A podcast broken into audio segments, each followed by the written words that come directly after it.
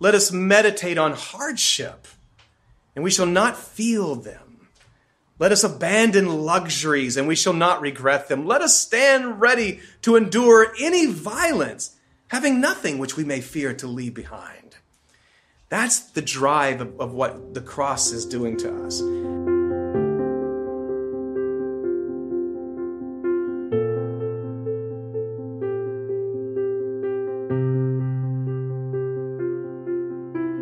So today I'm going to uh, continue on to this the series in, in 1 Corinthians chapter 1.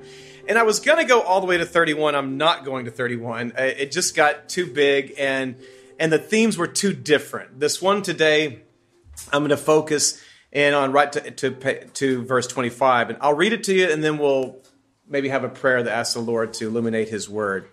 And so I'm going to focus on this this theology of the cross and the theology of martyrdom that comes with that. It's a theme I, I, I, preach on frequently. And, and during this message, I really just tried to study some of the nuances of how this theology drives us and how it directs us. And so I wanted to look at how I'm going to have some quotes from early Christians and things like that of people who speak of the concept of martyrdom and the cross and how that motivates our behavior for life. And so let's read the scripture. Um, and then we'll pray. So I'm going to take it from verse 18 to 25. 1 Corinthians chapter 1 verse 18 through 25. For the message of the cross is foolishness to those who are perishing. But to us who are being saved, it is the power of God. For it is written, I will destroy the wisdom of the wise and bring it to nothing, and bring to nothing the understanding of the prudent. Where is the wise? Where is the scribe? Where is the disputer of this age? Has not God made foolish the wisdom of this world? For since in the wisdom of God, the world through wisdom did not know God, it pleased God through the foolishness of the message preached to save those who believe. Jews request a sign and Greeks seek after wisdom, but we preach Christ crucified. To the Jews, a stumbling block, and to the Greeks, foolishness. But to those who are called, both Jews and Greek, Christ, the power of God and the wisdom of God, because the foolishness of God is wiser than men, and the weakness of God, wow, the weakness of God is stronger than men. Let's pray. Dear Heavenly Father, this is a, a sobering topic in many ways that you've given us here. but you've given it to us as, a, as an encouragement, as a power, as a um, something to look forward to.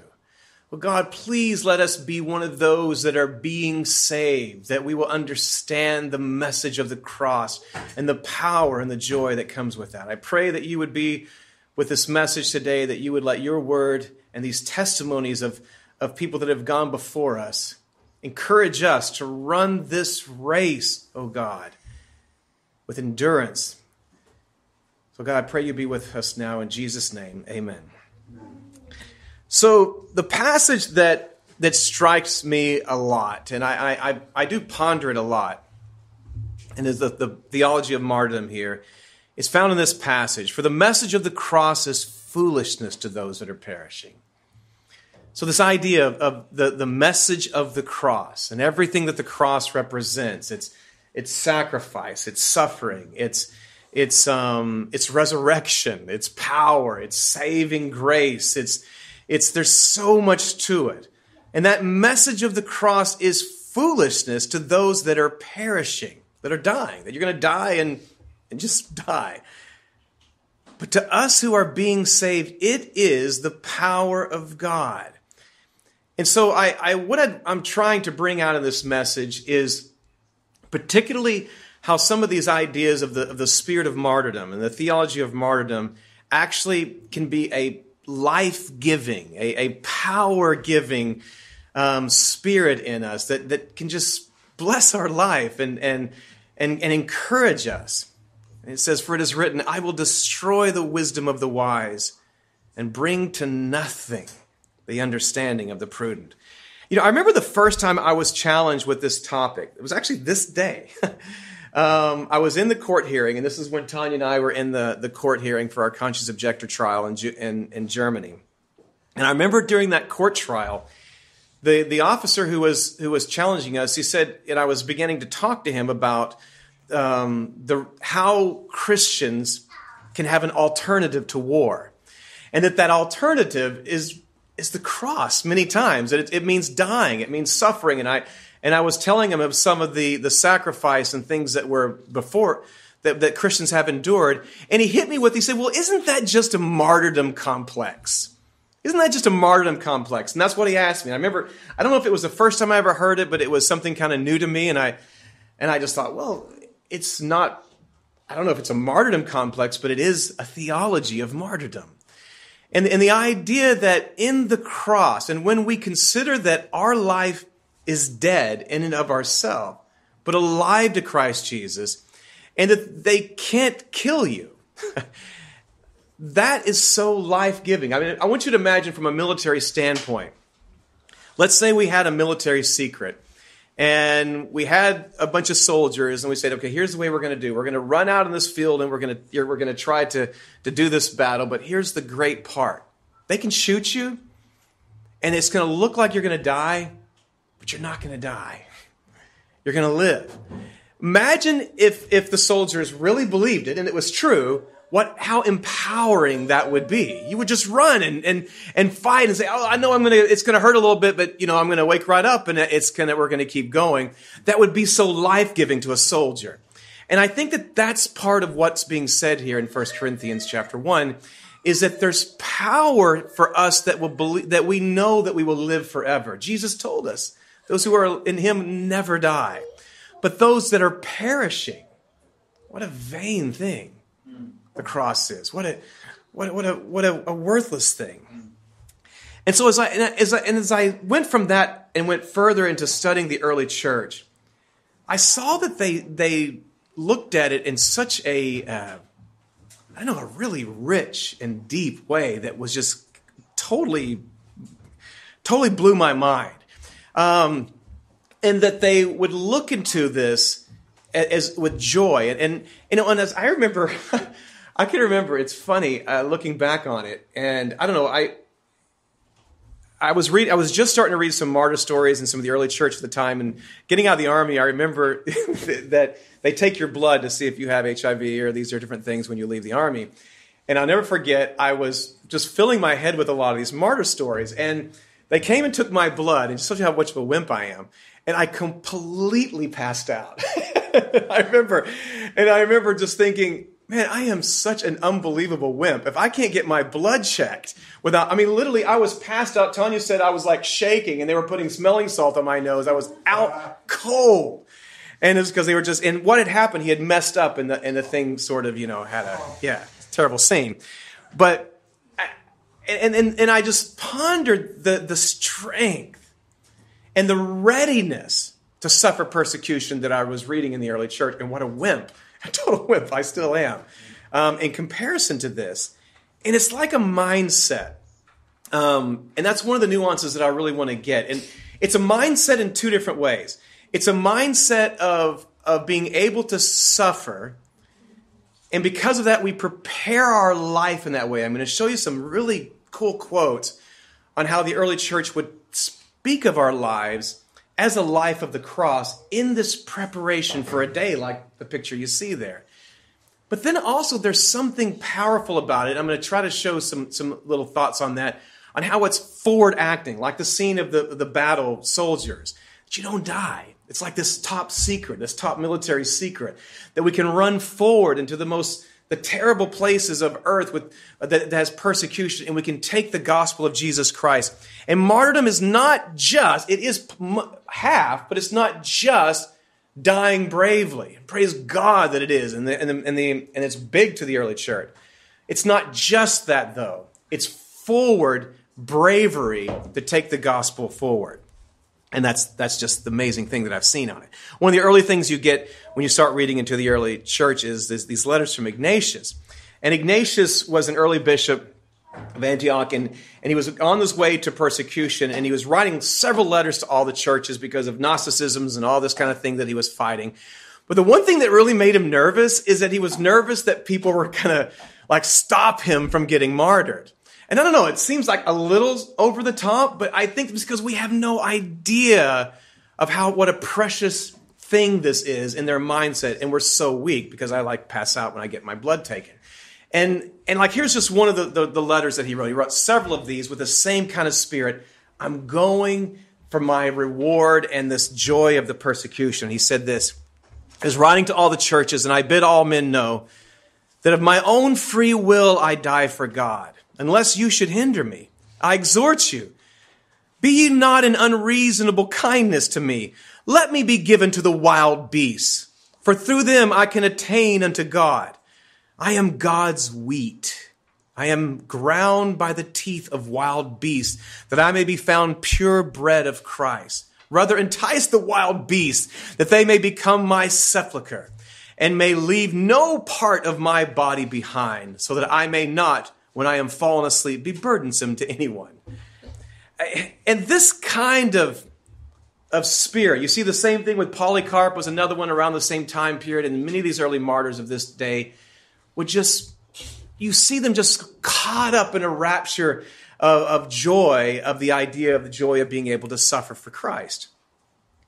And, and, and there's something to this that's that I just feel so soft, so weak, so easily um, to, to, to feed my own my own comforts.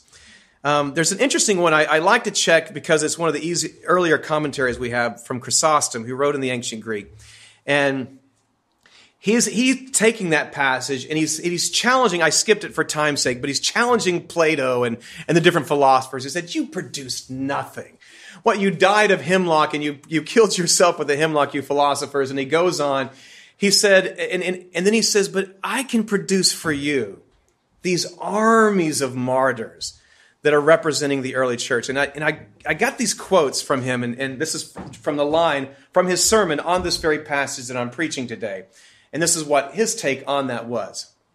So remember, the, the, the, the foolishness of the world, God made nothing compared to the cross. So that's the comparison, and Chrysostom is preaching on that. He says, But the cross, you Platonic philosophers did nothing, but the cross wrought persuasion by means of unlearned men.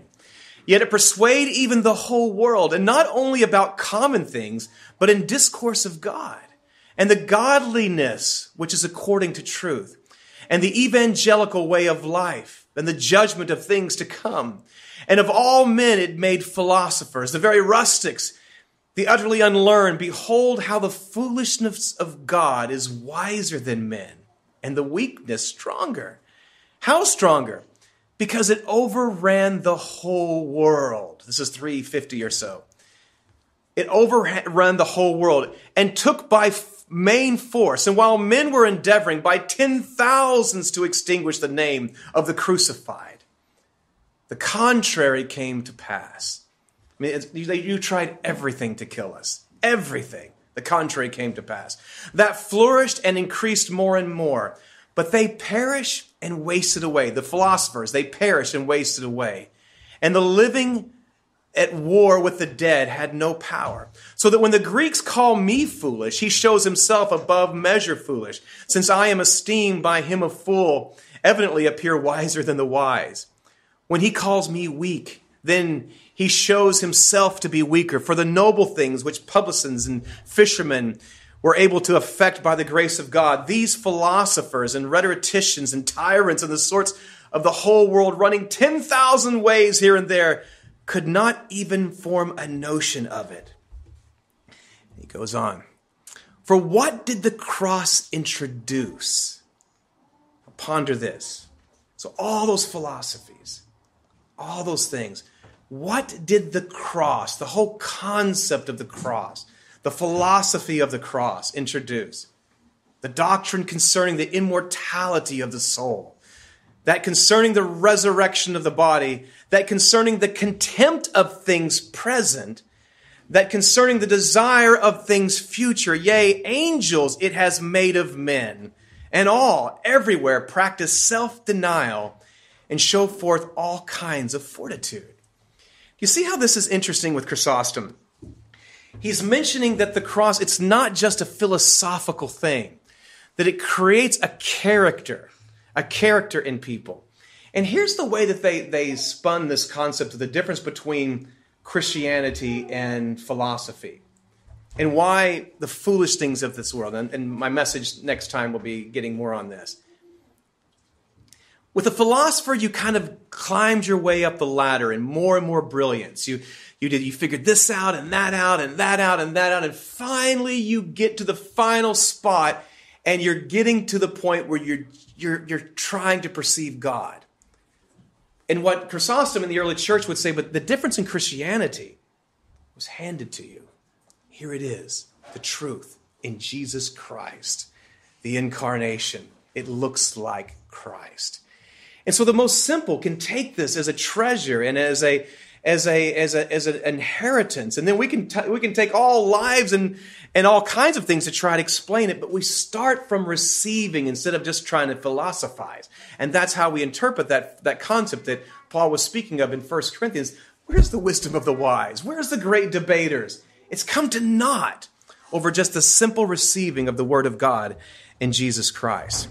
And, he lo- and I love this. And he gets challenging with them. He says, Okay, so who, who did you convert? You died on your own. How did it work for you? Who, who, what did, did you even die for it? And he makes this challenge. This is his explanation of Christianity in his day, challenging the philosophers. And there were still a lot of philosophers. It's interesting. Um, any of you have read um, Chrysostom's um, Confessions. You know, that one of the things that got me in that, and this is around 400, 420 or so, and how many philosophers there still were schools of philosophy. There were still things and augustine was still trying to you know find his way through all that stuff. And here he's challenging the philosophers of his day in the middle 300s with this. And he says but show me someone enduring firm in torments for godliness sake. And i want you to pay attention to the way chrysostom talks about the character building qualities of the cross but show me someone enduring firm in, in torments for godliness' sake. And I'll show you 10,000 everywhere in the world. Who, while his nails were tearing out, notably endured. Who, of the philosophers, while his body joints were wrenching asunder. Who, while his body was cut in pieces, member by member, or his head. Who, while his bones were forced out by levers. Who, while placed without intermission upon frying pans? Who, when thrown to the cauldron, show me these instances. For to die by hemlock is all as one with a man's continuing in a state of sleep. Nay, even sweeter than sleep is this sort of sleep, if the report is true. But if certain of them did endure torment, yea, of these two, the praise is gone to nothing. For on some disgraceful occasion they perished some for reviling mysteries, some for aspiring to, to dominion, others detecting in the foulest crimes, others again rashly and falsely and foolishly, there being no reason for it, made away with themselves. But not so with us. Listen to the confidence he says about Christianity, but not so with us. Wherefore, of the deeds of those nothing is said, but these flourish and daily increase which Paul, having in mind, said the weakness of God is stronger than men. The weakness of God is stronger than men. This, this idea of, of coming to, oops, I lost my notes, of, of seeing Christ and, and walking in his ways, it's, it's not just the early church. You look through history, and it's a common thread. The Waldensians and the and the different groups that were persecuted, certainly the Anabaptists, the, the different persecuted group in China today, it's, it's like, it's kind of like the way uh, there's, there was a theology in the 70s or the 60s, maybe a little earlier, the 50s and 60s, called liberation theology. And it was claiming that you can't read the Bible unless you're an oppressed poor person. The Bible was written for these, you know, that kind of a thing. And it got big for a while and then it ended up with some revolutions and things like that. But the early church felt in maybe in a more way than just being oppressed, that being martyred. And that there's something living in your life, there's something should be living in your life that looks like this suffering Christ. There's something In other words, it's not about your life isn't just about trying to, to live your best life now or to, to how to have all the comforts in the world, but Jesus Christ has a purpose. He has a drive that he wants to accomplish in the church. And he's given us a way to do that. And I don't know why, but he's chosen suffering and he's led the way in that. And he's told us, I must be baptized. Many of the, the different uh, martyred churches, Anabaptists and different martyred churches, would speak of the baptism of the blood. The concept that this is a suffering. And if we are the body of Christ and the body of Christ endures, if Christ endures suffering, and the message of these people have always been, then where is the suffering? What are we doing wrong? It should be making us a little nervous when we're just living our best life. Some of the passages that you frequently see coming out in this genre of, of is like this one in Colossians. It's very controversial if, if your theology is messed up.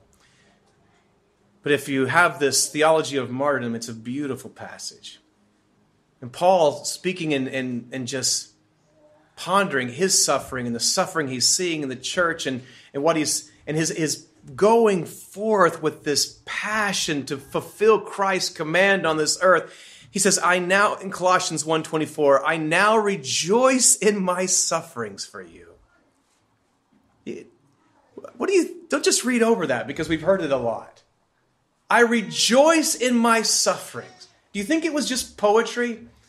Do you think it was a poetic thought of Paul? I think that there's somehow that there's a theology of martyrdom that we don't get, or I don't get, that comes out in those passages. Now I rejoice in my sufferings for you and fill up in my flesh what is lacking in the afflictions of Christ for the sake of his body, which is the church. This idea that Christ is the body of Christ and he's that Christ is given to the body of Christ, the continuing of his body and continuing of his growth, that that's going to continue to require a cross in each of these places. And Paul's rejoicing. So when he sees this suffering, he knows that it's he knows that it's uh, prospering in what Christ has wanted him to do. I've, I've heard it said if you ever see growth in the church, one or two things are happening. It's because you're enduring suffering or someone has suffered for you.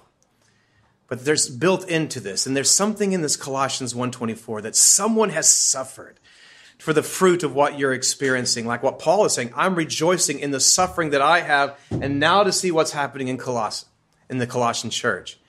And this is what was coming out of this. This became so much a phrase, so much part of early Christianity that the word for witness, this word uh, martyrus, um, it became the word for martyr. That this is how we witness. This is how we tell people who we are, is that we die for our faith. In the second century, the word martyr became a technical term for a person who died for Christ. And they had a different category. It's interesting. And I'm going to show you some fascinating quotes about how they made some distinctions with this they had made that a confessor was someone who got close. So let's say, you know, you're in a foreign country and they drag you into prison and things and, and did all these terrible things to you. And you say, yeah, I'm really suffering persecution, you know. And many times that would be considered what, you know, someone who's suffered and they become a confessor. And this was very important to the early church. And that at least the early church had this concept of, of a, uh, of having confessors, if not martyrs, martyrs themselves. I was talking with Brother Zach, and we were talking about, and I have some slides of his No Blood But Our Own coming up here. His concept that I think just distinguish this forward direction. And he says at Wheaton College, they have a wall there that's the wall of martyrs. And have you seen it? I haven't seen it. He's, I, I have to see it someday. And they have the wall of missionaries and the wall of martyrs. And I just pray God, to pray to God that we here at a local church can have that, and we at Sattler can have that, and you and your families can have that. I mean, what a what a that's that's a treasure. And that's somehow this concept of, of what we're seeing in this. Let me, listen to this quote here I found from Eusebius. Eusebius was writing around at the end of persecution, right around the year 325 or so, and he's talking about a, a persecution that happened in Lyons around Irenaeus' time. uh, and the difference they made between a martyr and a confessor. And just the, the language strikes me. I've told you before, I don't know if I've mentioned that here or somewhere else. Sometimes when I read other people's letters, like of, of really holy people, I don't know, I get convicted by their letters to their moms. you know what I mean?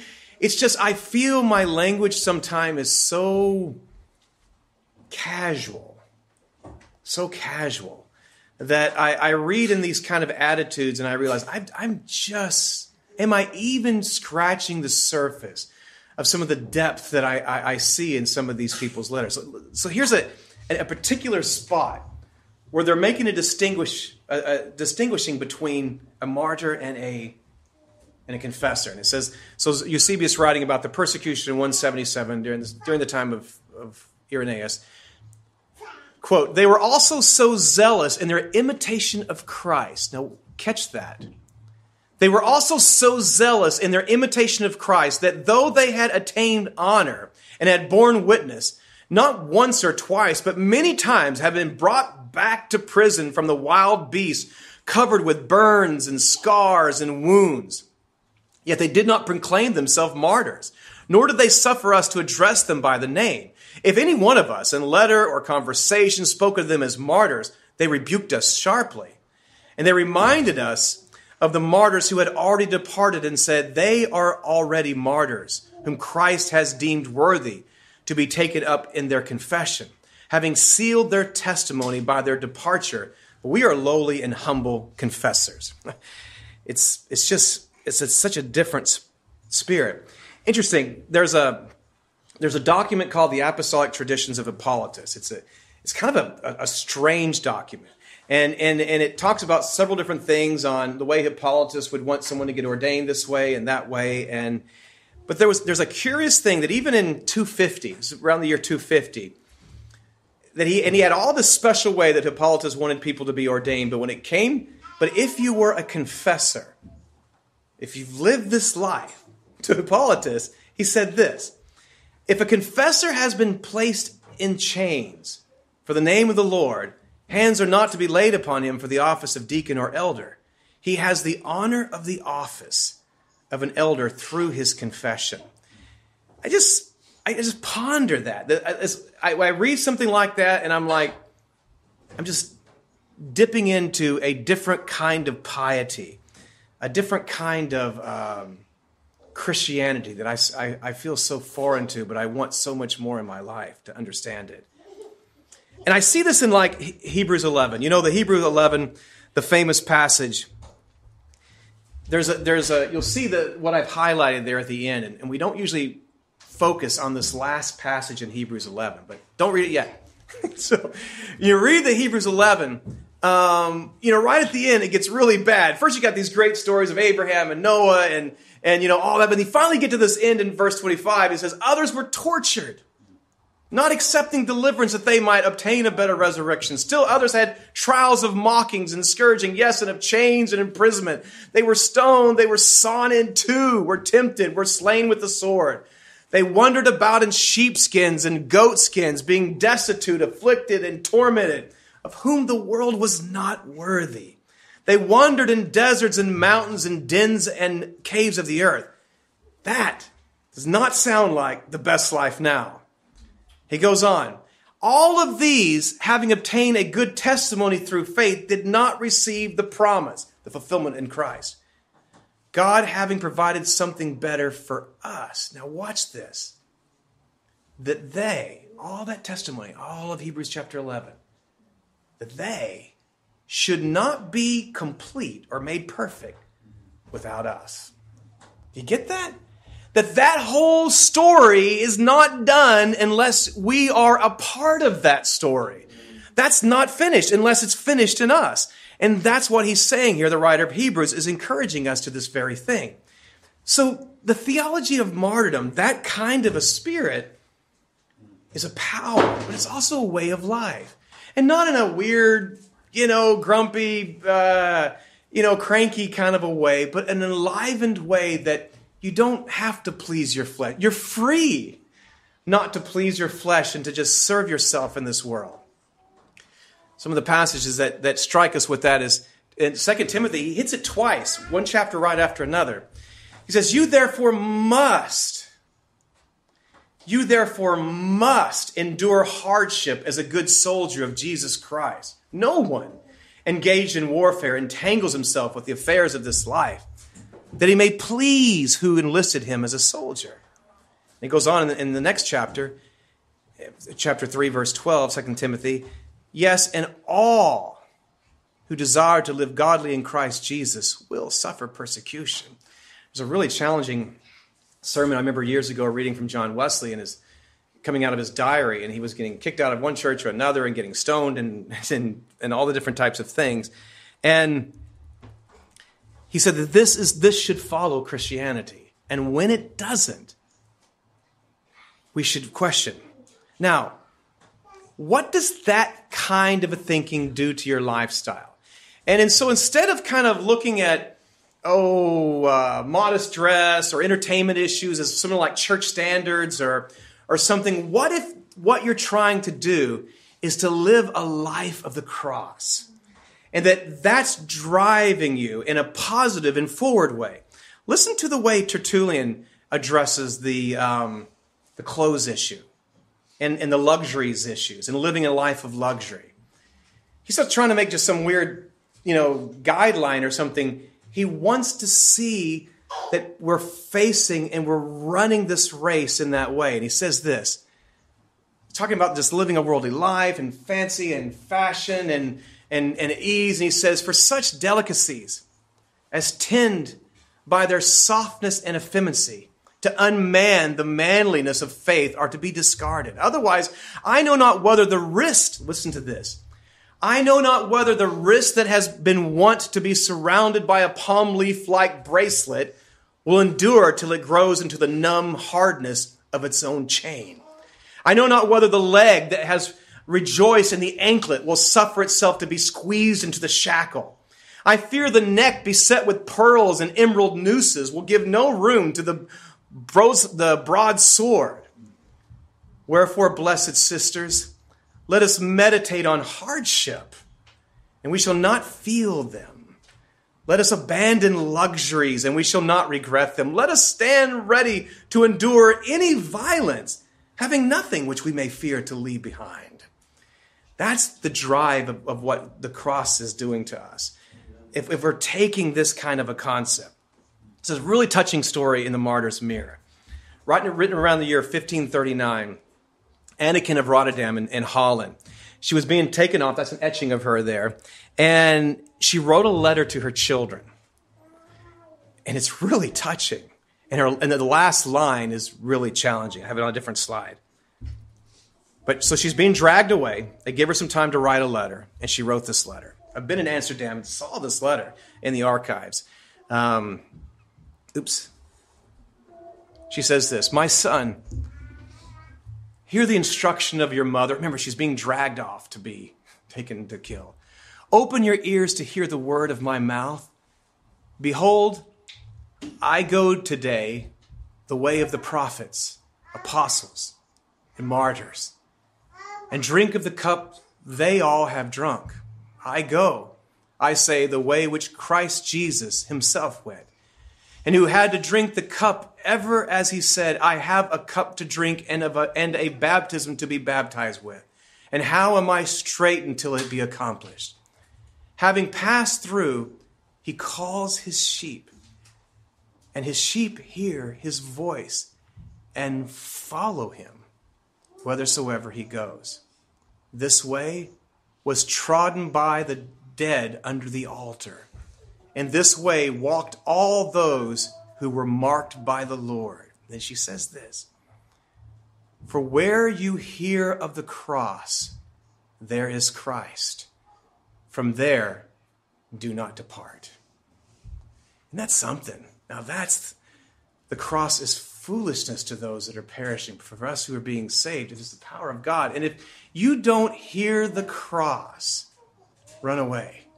This is the message. You're wondering, will my children stay in the faith? Will my children still be walking with Christ after I'm gone? And she says, let me just put it down into one thing. For where you hear of the cross, people getting persecuted for their faith, there is Christ. For there, do not depart. Years ago, I, I had this chance to, to um, go to Bonhomme Colony. And they, the ancient Hutterian chronicles are kept under the bishop's bed there in Bonhomme Colony. There he is. He pulled it out with that wooden box. You see that picture. There it is laying on the desk. It was mailed to him in the uh, late in the early eight, late 1800s, and it's mildewing and it's getting ruined under his bed, but he's not about to take it out. Um, and so I had it, and I and I looked over it, and there was one particular scene that I really wanted to see when I was there, and he allowed me to flip through it and take a look at it. And as I look through it, there's one scene that in the English version of, the, of these chronicles, you have these columns that mention all the different martyrs in all the different cities and when they were killed and everything. And I was trying to find that because I was curious what it looked like in the original. And I came to it. And here's what I found. And it's really cool.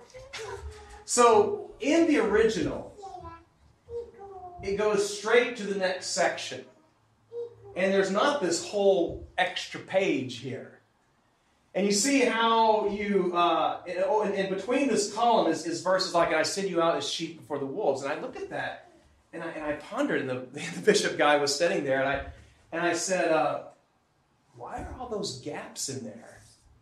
And he said, I don't know, I've never noticed it. I said, Well, I think it's kind of obvious, don't you? The guys that wrote this thought it wasn't finished. They thought that people would be continually being martyred for the faith, but something happened and the martyrdom stopped. Something happened. And I said to him, You are supposed to be written in there. But what happened? What happened? And that kind of uh, that kind of uh, of spirit is something that I don't know. I just feel I can play with. I can encourage my spirit, but I want to, to, to understand it in a deeper way. I want to understand it deeper. They saw, uh, there's a quote from uh, Van Braght in The Martyr's Mirror. He said this, speaking of just un- the way they understood Christ. He was born under the cross, brought up under the cross, walked under the cross, and eventually died on the cross. And the way they would see this is is a, a concept of suffering, a concept of, of a life of, of surrender, a, a life of, of giving to God everything you had. But here's the thing. Um, I've mentioned this before, but I was I was giving a, a talk once in a colony, and and a little Hutterite young man said to me um, when I was mentioning all the the missionary exploits that were part of them, he said, "I I, I knew that we we died good, but I never knew that we ever lived. We never did any of these these things, you know, that I was telling him about. Because here's the, the, the part, the nuance that I want you to get about the martyrdom, the theology of the cross. Dying well is incredible, but it's dying well in the place of service. In other words, we can have a Marine Corps and we can all be on Parris Island somewhere, uh, you know, it's training, and just die on Parris Island. And that's noble. But even more noble is going to Iwo Jima when you're dying in service in a, in a, carnal, in a carnal crown. And we in the cross, and in, in, in, in, our, in the cross of Christ, God, Jesus has a purpose that he wants the church to fulfill, and this goes forth. And this is what you get again, it's, it's, it's impressive. As soon as you start getting people writing different uh, things that, that are about this, one of my favorite stories in the 1527 is a martyr's synod. And they got together all the guys that were kind of uh, any kind of leaders, and they had 60 of them there, and they came together and they said, okay, you're going to go this way, you're going to go that way, you're going to go this way. And they were excited, and they knew they were all going to die. And as a matter of fact, you know why they call it the Martyrs, Martyrs Synod? is because in five years of those 60 ministers that were there, only two were still alive. In five years of those, of those, only two were alive. And that's a, a 95% death rate uh, in, their, in their missionary efforts. I ran across this one this one castle scene in the Martyr's Mirror. And this is the Falkenstein Castle. I've had the privilege of being there and, and, and pondering this. And they were killing so many of, of the Christians there that the persecutor said in despair, wrote, What shall I do? The more I sentence and have executed, the more numerous they become. And this fulfills Tertullian's statement that the blood of the martyr is seed. It grows, and over and over again, this has been the case. Because here's the way Jesus framed the cross like this. and it's, it's not the way you typically would think of, of a, um, of a, uh, oh, a prosperity um, pep talk or something, you know, uh, self help. Behold, I send you forth as sheep in the midst of wolves. I found this picture because it's kind of, it makes you think. It, it, it's, it's so kind of poetic to us that we lose the punch, I think. But if you think about it, it's really quite an, an, an, a very disturbing analogy. You're going to go out there and you know what's going to happen to that poor guy. He's going to get ripped to shreds. That's what I'm going to send you out to do. I'm with you. Lo, I'll be with you. Lo, I'll be with you. I, I, I appreciate. Oh, this was actually um, Brother Zach has just recently done in the in the class that he's done there. Zach Johnson has done some, and as we want to go forward and make a change in his life, he came up with these these beautiful um, things, and I, and I, bring it here because I think it, it, applies. I'm trying to really get him to write a book on, on this. But as most people want to make it, if you want to make a difference in the life, there's different ways you can do this. Um, if you're if you're a, militant person and you want to make a difference in the world, you'll, you'll use as much blood as is just, you know, just it.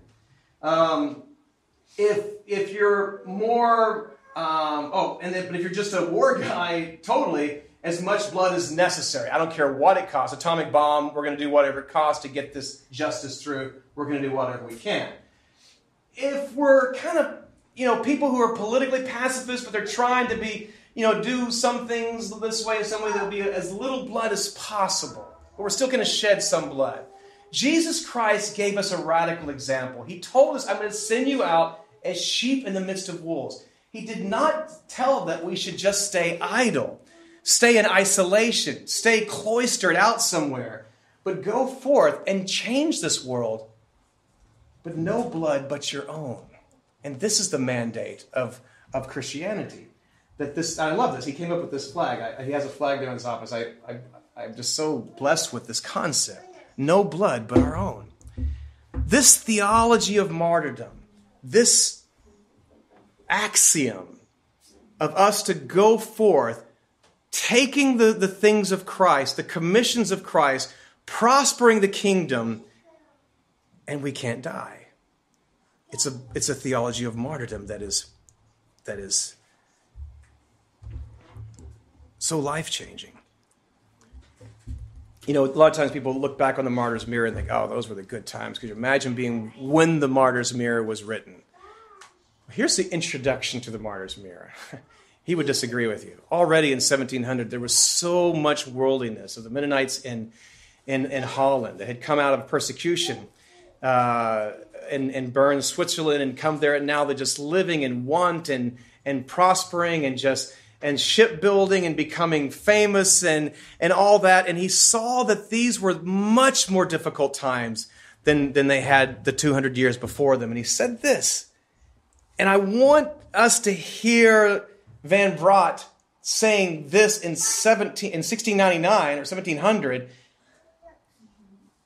and think about our times today. And then more so, Dean, think of you and how how easy it is to forget this. He said, These are sad times. This is the introduction to the Martyr's Mirror.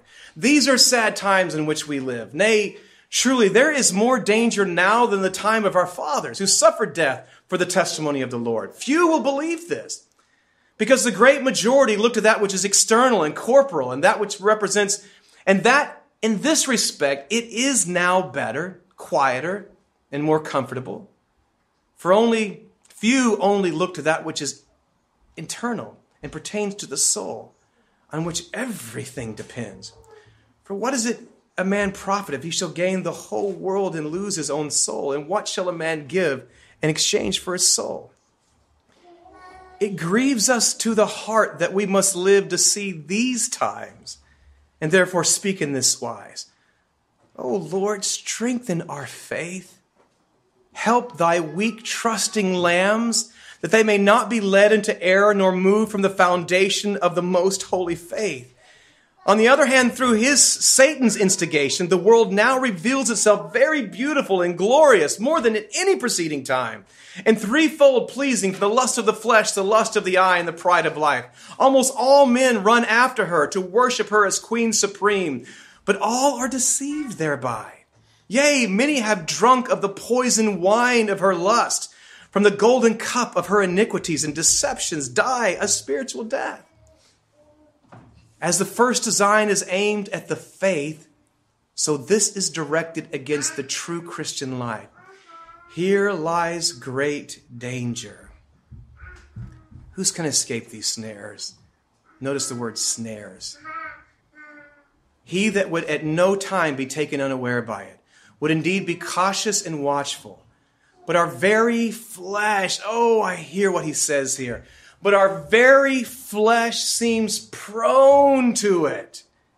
Here must be fasting, watching, praying, and calling upon God for help. Otherwise, there is no escape. I'm just really challenged, challenged by this.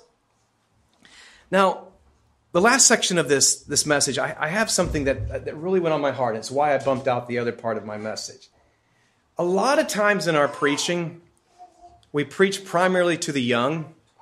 And it's good. We want to we want our young people to, to, to grow in the Lord in something. But as I get older, I read the Bible differently. And as I've got and I've, as I've gotten older, I've realized there's different temptations and different sins and different things that, that I suffer from that tempt me.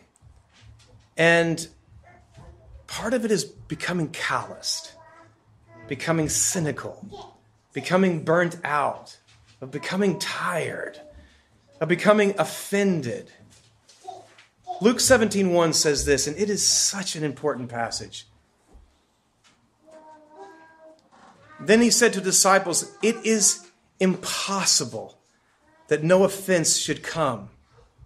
It is impossible that no offense should come. But woe to him to whom it does come. I went and got out my Logos Bible. You text guys can check my Greek. But I really wanted to get into this word offenses. And the word offenses is scandalon. It's the word we get our English word for scandal. It's a trap. It's, it's what we get like a trap. And so we see that it is impossible that there's not going to be some snares, some traps in your Christian walk. It's impossible. It's impossible. There's no way around it. You will have these snares. You're going to have them. Now, how are you going to deal with them? And let me tell you, as I sit around a room like this of mainly of a young congregation, I can't tell you how many people I've seen zealous for the faith who have departed. Look around the room if the same statistics of what I saw when I was in a radical church with David Brousseau getting out of the army at the age of 22 is the same as today, half of you have apostatized. 75% of your children are gone. That's what I've seen. And I'm telling you, most of them have come by offense. Most of them. If you talk about church did this, we had that split, we did this, those things, over and over and over again. These are the things. And there's a cross in this. There's something that you've got to get. I read Paul differently than I did when I was younger. I read a lot of pain in Paul. if you read 2 Corinthians 11, I don't have it here. Just read it 2 Corinthians 11, 16, where he says, they, they're apostles. I'm an apostle. They are Jews. I'm, I've suffered more, done this more, gone through these things. And, he, and he's saying these things to try to rescue the influence of the Corinthians. I get that, but I just read this Paul that's hurting. And let me just tell you something church life is hard. It's really hard. I tell the refugees that they're coming over from Islam, it's the hardest thing you'll ever do. It's hard, but it's the cross And God wants us. He wants us to, to, to, to endure this. And, he, and it's impossible. Do you understand? He said, It's impossible that you won't have this temptation. And here's one. Ponder the scene. John the Baptist. Maybe he heard. I don't know where he was. Maybe he heard when Jesus was in Luke chapter 4 giving his inaugural address, I will set at liberty those cap I'm going to set at liberty the captives, set the captives free. Maybe he heard that. Maybe he read that in Isaiah. I'm sure he did. And now there's John the Baptist in prison. Why, Lord? Why? So he sends his, his disciples to Jesus. Could you just ask him? This is John the Baptist. This is John the Baptist. He leapt in the womb before he was even born. He's, he saw this. He's seen all these miracles, and now he's in there and he's struggling. John the Baptist is struggling. And he's there in this. He says, Send him. And Jesus said to the disciples, He said, "And blessed. Tell them I did these miracles. Tell them I did these great these things that all fulfills the scriptures. And blessed is he who is not offended. That's trap, scandalon. Blessed is he who's not ensnared of me. But the way of Christ. What has following Jesus done for you? I, I heard, I heard a preacher once say it was a, a young, uh, was Shane Claiborne. So, and he said, you know, a lot of people talk about they were their life was a mess, and then they they followed Jesus, and they got turned around, and now they were prosperous and did all these types of things. He said, for him, it was just the opposite. he was this kind of businessman kind of guy, and he read Jesus, and now he lives in inner city, and he has this messy life. Um, what has following Christ been to you? Is it real?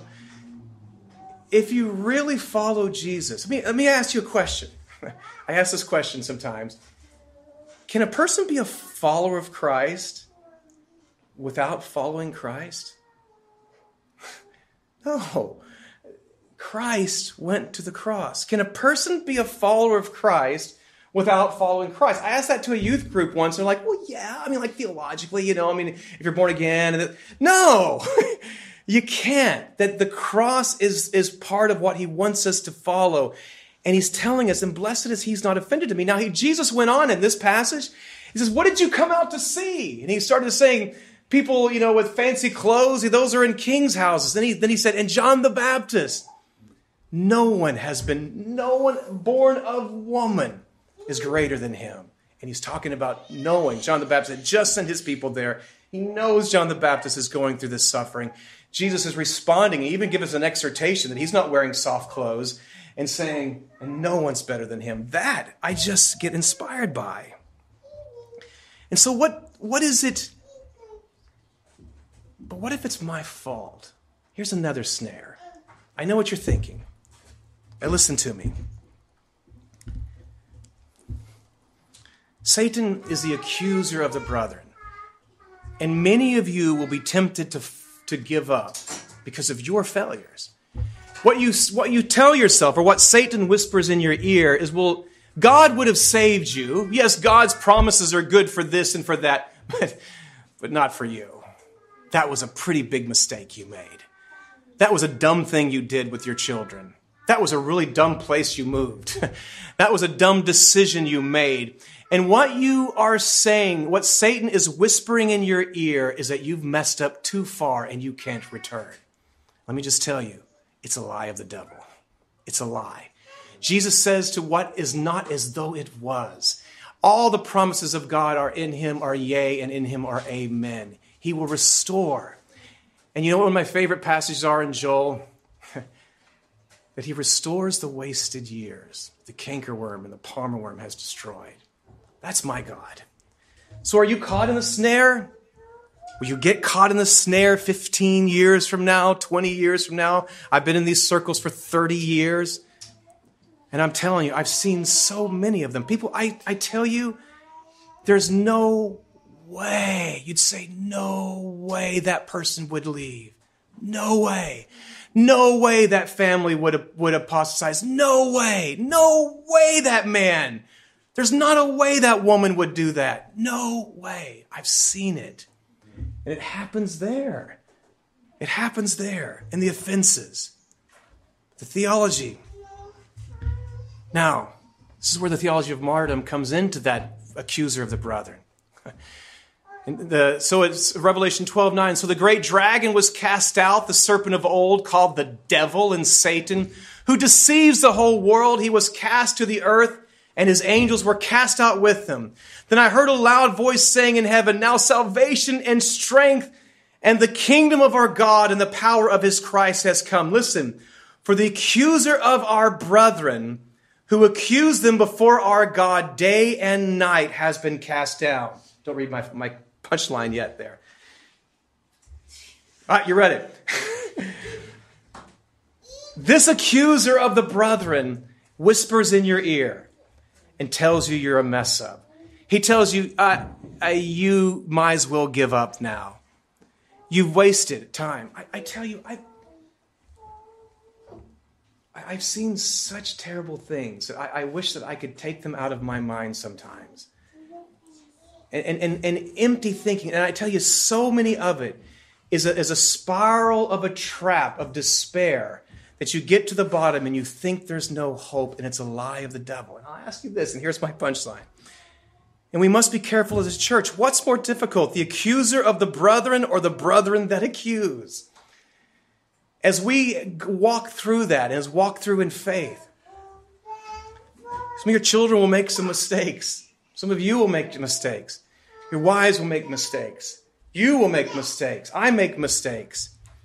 And we must encourage one another as soldiers and put the wounded on our back and keep fighting with them. There was a man once that in my early days with, with in the Dave Brousseau days when we were there in Texas, and he was he was in our church. The next day he left his wife and went and, and left her and ran off with a, a, a girl that he met at the bar. And I, I, I just couldn't deal with this. I, I got in the car and I met with him and I met him at the bar and I said, I tell you what I'm going to do. I'm going to grab you and I'm going to drag you into the car and I'm going to take you back to your wife. Will you let me do it? And he said, No. And I said, Do you want to let me do it? And he said, I do. But he didn't. And he left his wife. And I tell you, there's so many stories like that. A lie of the devil, a, a life of comfort, a life of, of just living this life. And in a moment, it's gone. I, children who I, I have seen along the path with on this journey, gone, gone. But this is what it goes on to say. This is how the accuser of the this is the next verse, church. And they overcame him by the blood of the Lamb and by the word of their testimony. And they did not love their life to the death. That's the theology of martyrdom. That's how you conquer this accuser of the brethren. That's how you live this. You live in your testimony. I, I'm gonna get up. He's gonna restore my wasted years. He's gonna, he's going to be faithful. And I'm gonna be faithful. I'm gonna rise up. And he's, and we're going to do these things. I'm not going to read this whole passage, but one of my favorite is is is is a Psalms is Psalm 73, and this is the one where where Asaph is is is the psalm as he goes in and he just says, "I've washed my hands in vain." This is a man who's jealous of things that are going on in the world, that everyone's prosperous but me. Everybody's going an advantage of me. And we feel that, and, and, and Satan lies to us, and he tells us all these lies. For all day long, this is where I have, I have uh, highlighted there, verse 13 uh, Psalm 73, verse 13, where he goes on, he says, I'm, I'm just so jealous of all the worldly people and all these things and people. He says, Surely I've cleansed my heart in vain and washed my hands in innocence. For all day long I have been plagued and chastened every morning. Jesus tells us in Isaiah 53 that he not only bears our sin upon the cross, but he bore our sorrows. When you have these really, really, really really low moments, He's there. And He bore our sorrows. And you share in that suffering with Christ. He's there. And then, he, and then the, the psalmist goes on to say that when he comes into the church, he realizes what he has in Christ and God. one of my um, one of my most head shaking passages of the scriptures is Genesis 34. This was a bad day for Jacob. Remember, I'm not going to read it to you, but I'll just summarize it. Remember Jacob in, in Genesis 34? If you recall, they were coming in, and Dinah kind of walk, was walking around, ended up getting raped by the village that they were living in. Suddenly, all the 12 tribe, uh, future 12 tribe boys were, were all going out and said, well, we're going to fix this. They went out and did a religious trick about circumcision and massacred the entire town and did this. And, and, and it was, and he's, Jacob is just, I mean, his, his daughter was raped. His, his, um, his children are, are murderers and all these things. And this is the response of God to Jacob at that really, really, really bad day. Then God said to Jacob, Arise and go to Bethel. Go back to Bethel and dwell there, and make an altar there to God, who appeared to you when you fled from the face of Esau, your brother. Listen, you're going to go through some hard times. You will. It's impossible that you don't. And you might even go to a really, really, really, really bad time. But I want it to be different than you, than what I've seen over, the, over my, my life. That this promise lies before Jacob, and it lies before us when we've made mistakes, when bad times have come, when your world is crumbling around you, and your church is falling apart, or your elders have this have let you down or your, your whatever has happened, God is there and He wants to fellowship with you and dwell with you again and walk through that with you again. That's what He wants. I am almost done. One of the most heart wrenching passages or things of history that I've read was the very famous Susanna Wesley. Um, most commendable for, I know the ladies are going through Susanna's uh, biography, uh, biography and, um, and your sister's meeting, and Tanya just loves it. She says, Boy, I can't help, I, I just love reading this. We've always loved the Wesley story. But it's it's interesting that even in all that right that she did, through all the trouble and things that happened in England in those times, she had a really hard time with her, her girls. And, was, and there was a letter that John Wesley, and I was so touched by it when I ran across it, I think it was in his journals, that he was trying to encourage his mother don't dare give up the faith of, of, of, of believing. He said, because she was like despairing, it's not looking good. It's not looking good, John. And he said, But the scripture promises, train up a child in the way he shall go. And when he is old, it's funny, John was pushing the point to Susanna, they won't depart from it. And she claimed that as a promise, and every one of them came and to the Lord and, and fulfillment of the promise. She did not give up. And I'm telling you, if there's one thing, if there's one thing that I can say has been the common denominator of all those casualties that I've seen in my life, it's just giving up. Just giving up.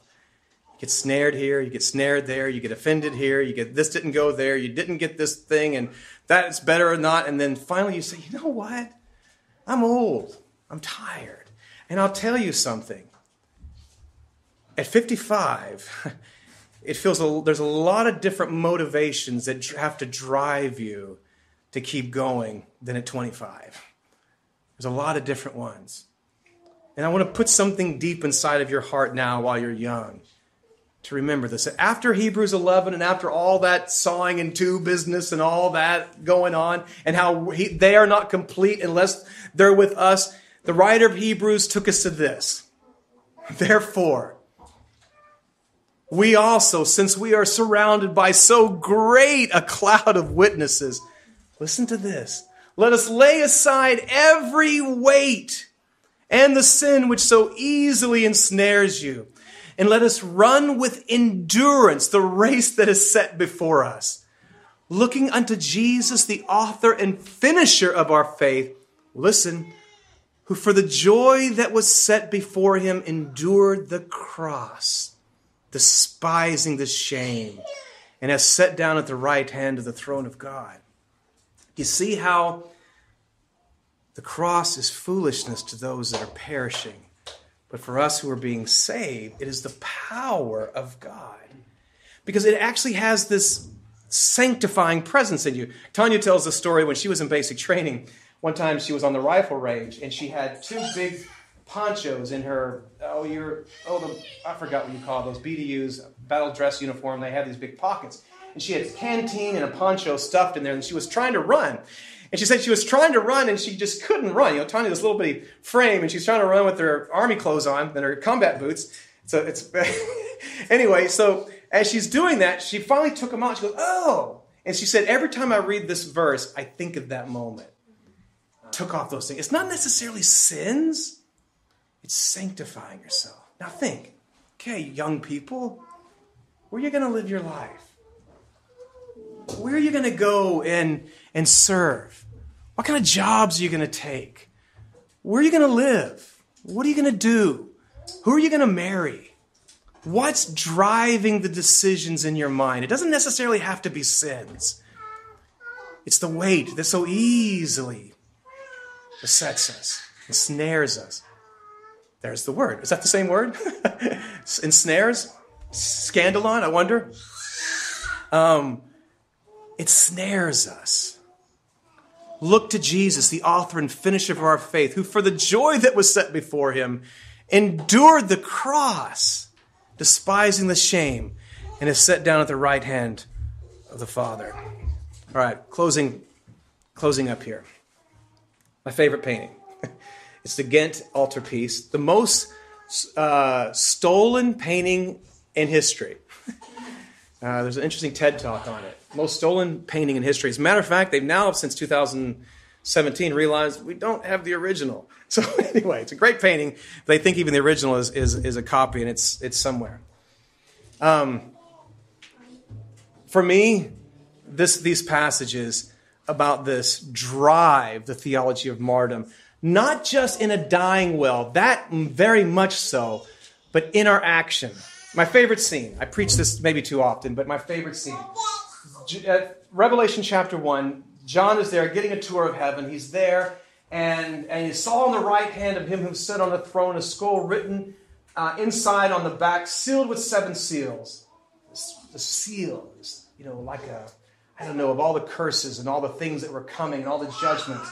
Then I saw a strong angel, the scripture tells us, proclaiming with a loud voice, Who is worthy to open the scroll and to loose its seals?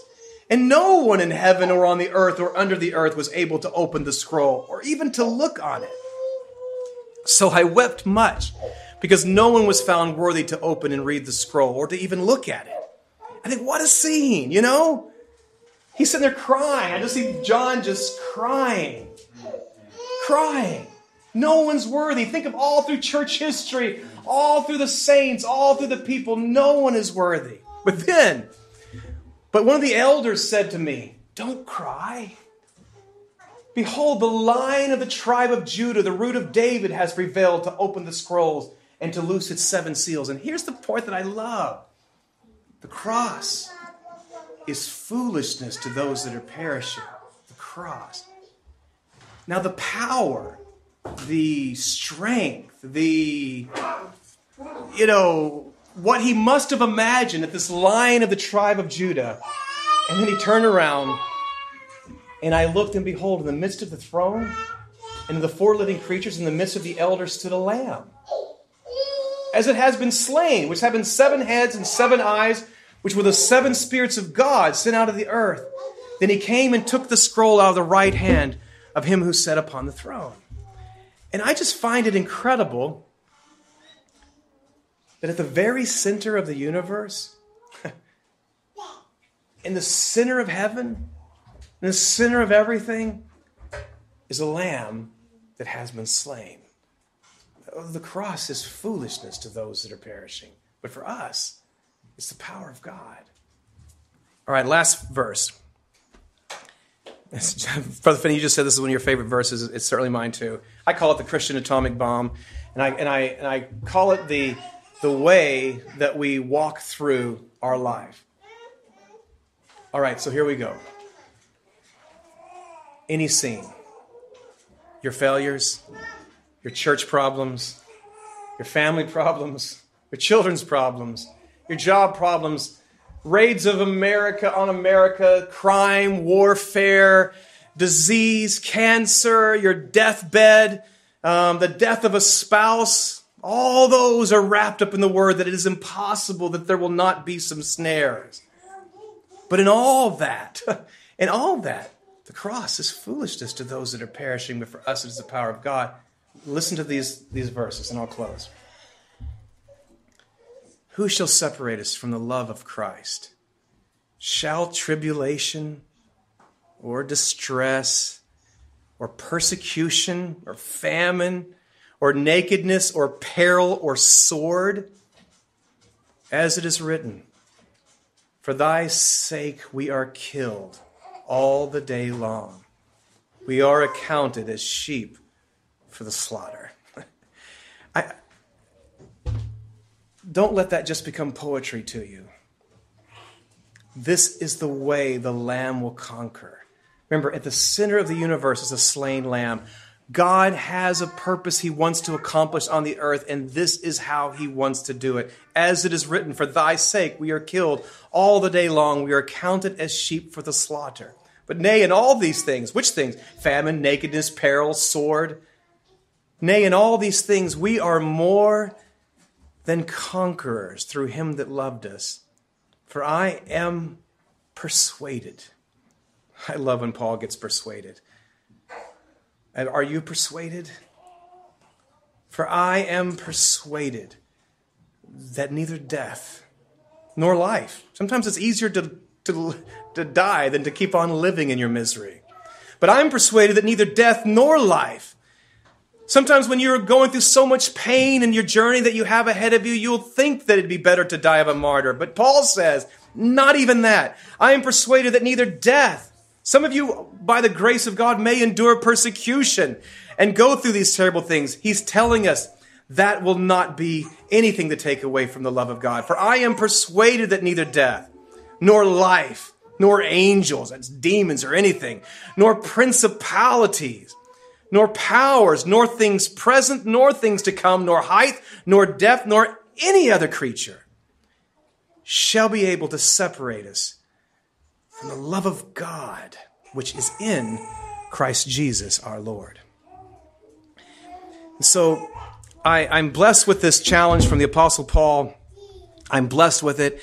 And as I ponder our journey uh, together, as I ponder all of you, your children, the church, um, I just pray that God would give us this, the Holy Spirit grace to have just a portion of what those early Christians have had and through the times of persecution. Let's pray. And I'll turn it over to uh, Brother Malcolm. Dear Heavenly Father, I do thank you for the great cloud of witnesses. Oh God, please grant everyone in this room and everyone that hears the voice of this message the endurance to run the race. Now and to keep running and keep running and keep running and keep running. Oh God, I pray that each one of us would re- receive the grace of endurance to keep running and keep running. And God, that you would put this spirit within us, this lamb and let us see in one day and sing with all those around the throne, Worthy is the Lamb that was slain to receive glory. And so, Father, I ask this, please, please, oh God, have mercy on us today and fill us with your Holy Spirit for these things. In Jesus' name.